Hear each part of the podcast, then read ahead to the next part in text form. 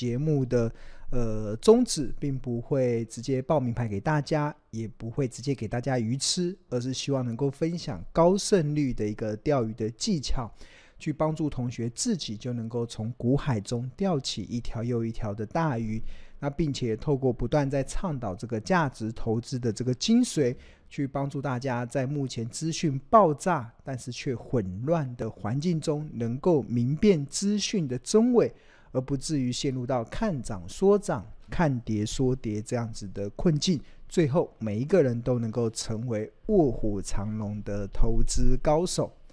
那刚才一开始有特别提到说，其实我们这个节目还有我们这个频道的宗旨，其实并不会报名牌给大家，而是希望能够分享高胜率的一个钓鱼的技巧。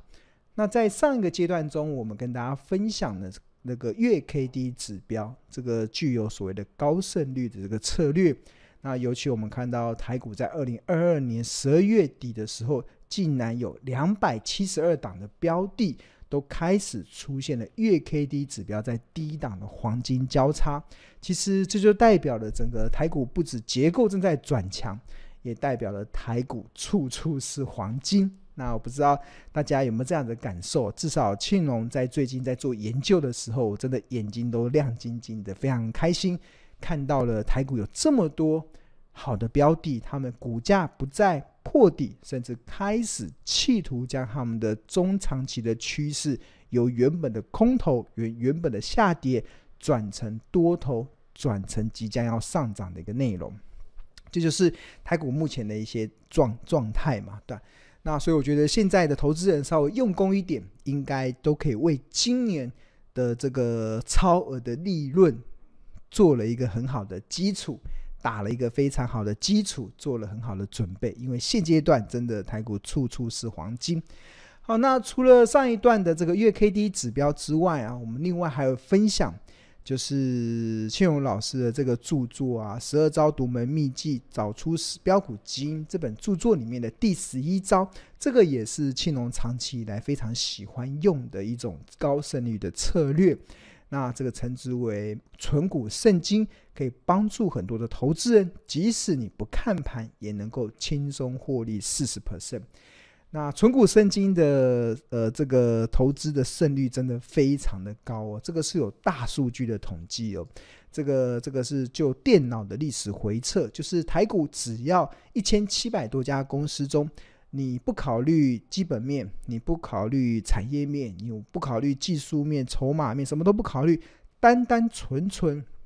就考虑这家公司是不是是不是有每年配息，至少五年配息，那它目前五年的平均现金股利所计算出来值利率有没有大于七？大于七就买进，然后什么时候卖出？就是等它跌到五年的平均股利的现金值利率小于五之后，五趴之后你就卖出。单单纯纯用这么简单的一个策略啊，它的在过去这个十几年的历史的统计资料来显示，它台股一共出现了一千九百一十八次的进出场的次数，那平均的胜率可以来到八十八点九二哦，八十八点九平均哦，就一百次处中有八十八次，按照这个方式遵照可以赚到钱。那它投资组合年化报酬率更可以来到十六点一九 percent，所以这是过去长期庆隆非常主张的一种对一般投资人非常好用的高胜率的一个策略，赢家策略。我把它命名为“存股圣经”，但是它有个条件啊，就是你必须要耐心，因为它平均的持有天数是高达五百七十八天，五百七十八天哦，快快两年的时间这样。那那因为它的胜率很高，然后报酬率也不错，所以我觉得那是一个非常好的一个投资人可以运用的。那尤其最近啊，我们刚好特别提到，二零二二年台股经历过一个大空头的一个洗礼。那在经历大空头的洗礼过程中，不止很多的股票它出现了月 K D 开始出现了低档黄金交叉，它也让因为股价跌嘛，我们知道殖利率怎么计算？殖利率就是。呃，现金股利除以股价，那假设一家公司它的现金股利是三块钱，那它目前的股价如果是一百块，那它的殖利率就是三趴，就是三除以一百等于三趴嘛。但是要提升殖率的方式有只有两种，要么就是现金股利拉升，那通常现金股利拉升是比较比较少见的，通常他们都是股价下跌。那一百块如果股价跌到五十块，那它的殖利率啊就会从原本的三趴跳升到六趴，因为三除以五十就会变成六趴嘛。那因为我们的这个存股圣经的策略是要七趴，所以那个股价跌更多才会有机会来到七趴。所以我觉得现在这个阶段真的是一个非常好的时机，因为很多的股票他们真的不止月 K D 在低档黄金交叉，甚至他们也存在了非常高的这个存股圣经的投资价值。那举例来说，其实像有一档这个铜箔基板，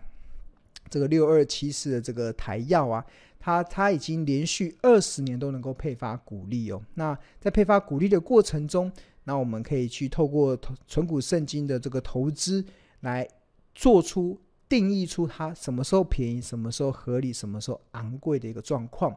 那怎么做呢？有两个步骤。第一个步骤就是要去计算它五年的股利，像二零一七年配三点一九，二零一八年配四点四。二零一九年配四点六，然后二零二零年配四点八，二零二一年配五块。那存股圣经是要用五年的股利的平均，所以你不能用五块，也不能用四点八，而是要把这五年加起来除以五，得出四点四。那有了这个近五年平均股利四点四之后，那接下来你就套用三五七的口诀。三趴代表昂贵，五趴代表合理，七趴代表便宜。那可以分别计算出它的合理价，哎，便宜价是四点四除以七趴，六十二点八。那它的合理价就是四点四除以五趴，八十八，就是它的合理价。那这个就是存股圣经一个非常呃非常呃有用的一个存股的方式啊。那这个可以帮助很多投资人做到一个非常好资金控管。然后介入的一个点。那除了台药之外，那另外一个是一五六五的精华，这是做隐形眼镜的，它已经连续十九年都能够配发股利。那它这一两年因为疫情的关系，那它的股利有缩缩水到十二块，但是没关系，我们存股圣经主要的是要采用的是近五年的股利的平均，所以它二零一七年配二十五块，二零一八年配二十六点五，二零一九年配十八。二零二零年配十二，二零二一年配十五，所以它近五年的平均是十九点三。那有了这近五年平均十九点三之后，那再套用存股圣经的投资口诀三五七，那三趴代表昂贵，五趴代表合理，七趴代表便宜，那就可以计算出，呃，精华的便宜价就十九点三除以七趴二七五点七。那目前看起来也都落在那个便宜价的部分，诶。刚才忘记给大家看了，我们先看这个台药的部分。台药是六二七四，对。那目前看到的画面是标股金 A P P 的画面。那这个台燿今天是今天一月四号是收在五十六块嘛，上涨了五趴。那如果你往前看，它先前有一段时间股价其实都在我们刚才所讲的这个呃。便宜价这个区间，便宜价这个区间，所以这个就是一个呃，自然而然它就会市场就会反映出它该有的一些企业价值。那这是台药嘛？那另外精华，你看我们点到精华来看，精华，精华的最近的呃一月四号的收盘价是二百五十一。那我们刚才所计算出来的这个便宜价，如果用纯股圣经的便宜价的话，其实是两百七十五块所以换言之，其实就目前来讲，其实精华也是处于在这个所谓的便宜价的区间。所以如果你是长线的投资人来讲，那为什么会到七趴？一定是股价有大跌嘛？我们看月线。一定有大跌过，你看从精华我记得还在一千多块，在一千块，它跌到剩两百块，剩两百块的时候，它才会有高殖率的优势嘛。那就像刚才那个台药，台药也是一样，你看它的 K 线用月线来讲，它先前有到一百六，哎，现在已经去掉一个一了，剩下六十以下，哇。那当然就这个跌升，它的值率就会拉高。那值率拉高，那就就会达到存股圣经的这个的目标嘛。好，那除了台药、精华跟那我们第三档还有一个是金城六二一四，这个是做软体股、软体的资讯股、资讯软、资讯软体，它已经连续十三年能够配发股利。那金城的股利蛮稳定的，每一年都是五块，所以它近五年就是五块。那它那有了近五年的平均之后，就套用三五七的口诀，三趴代表昂贵，五趴代表合理，然后七趴代表便便宜。那便宜价就是五除以七趴，七十一点四。那我们看这个精华现在目前的股价，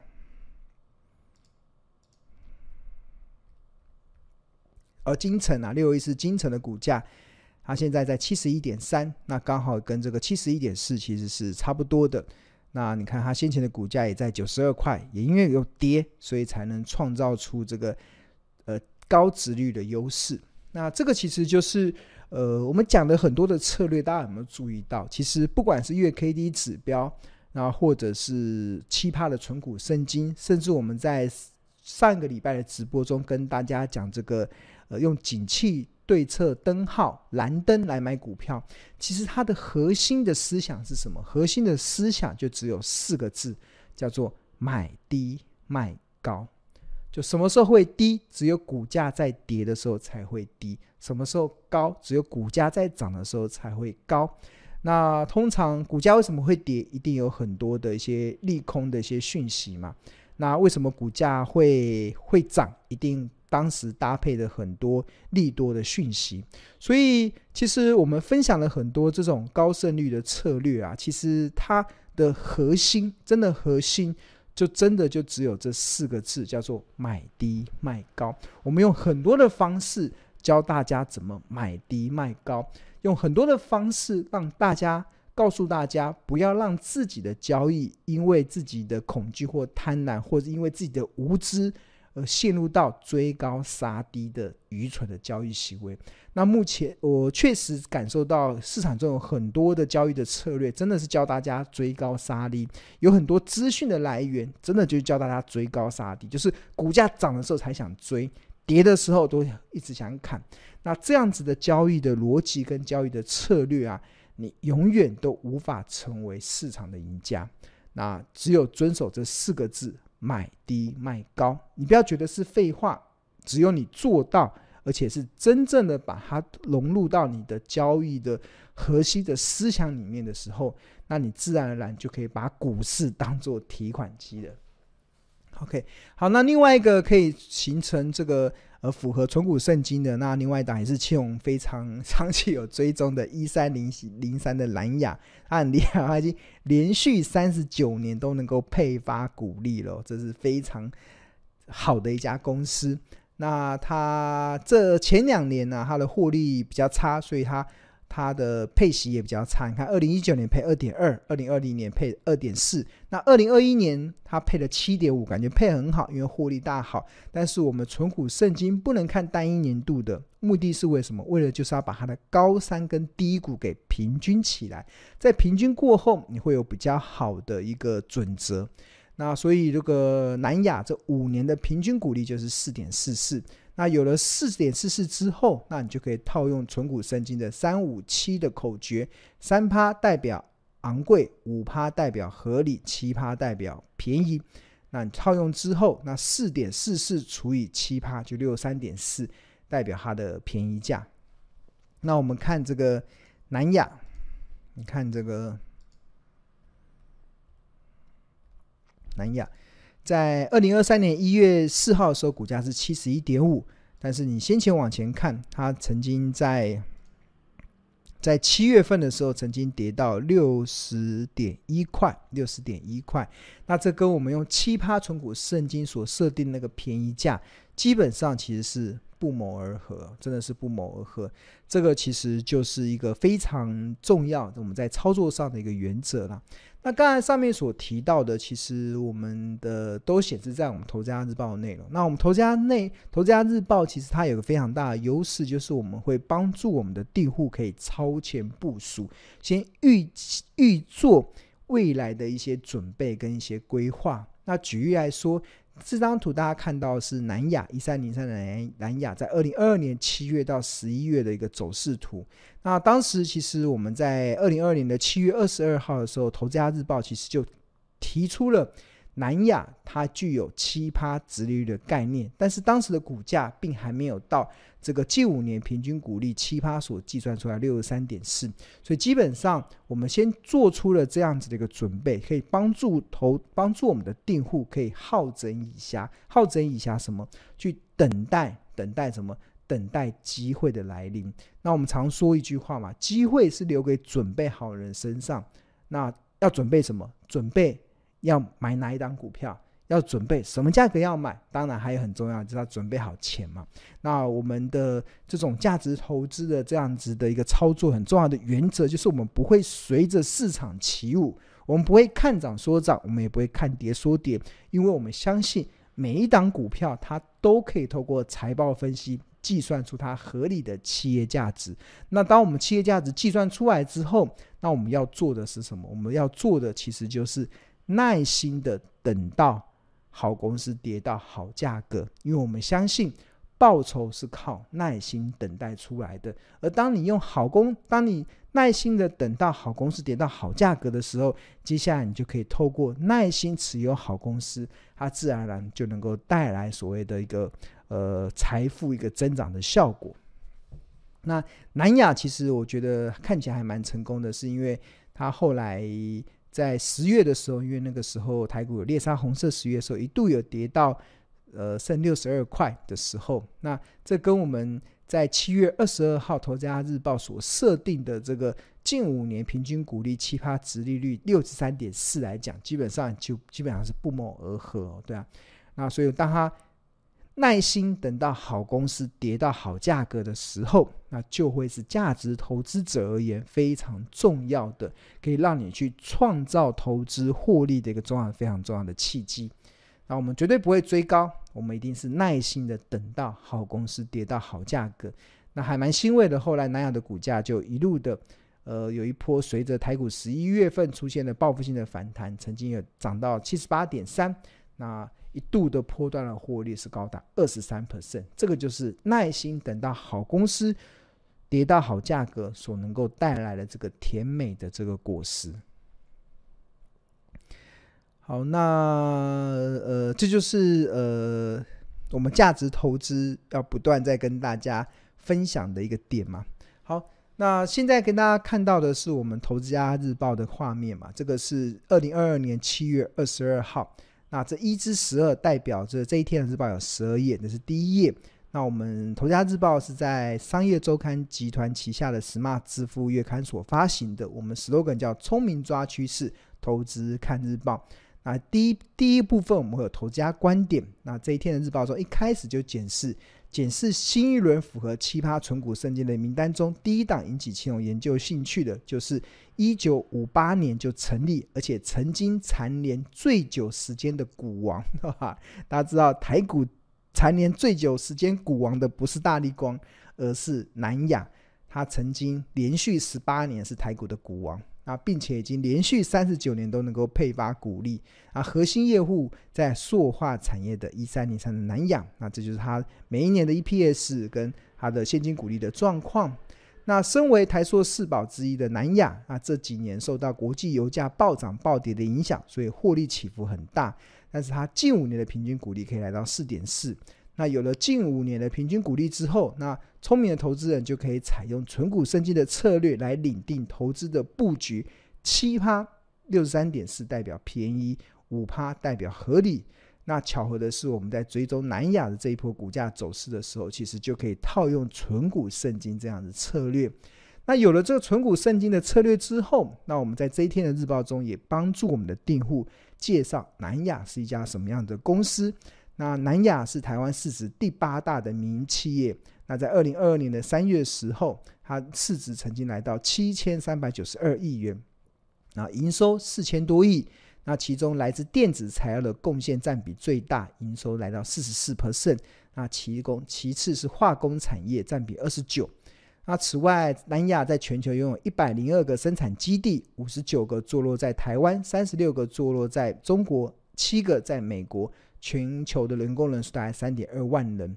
那那占营收比重四十四 percent 的电子材料，如果依照南亚在台湾市占率高低来看，最高的叫环氧，叫环氧树脂，市占率高达六十三趴。那这个其次是印刷电路板的四十四趴，那铜箔基板的二十九趴。那另外占营收比重二十九趴的化工产品，那它的市占率的最高的是丙二粉，它来到六六十 percent。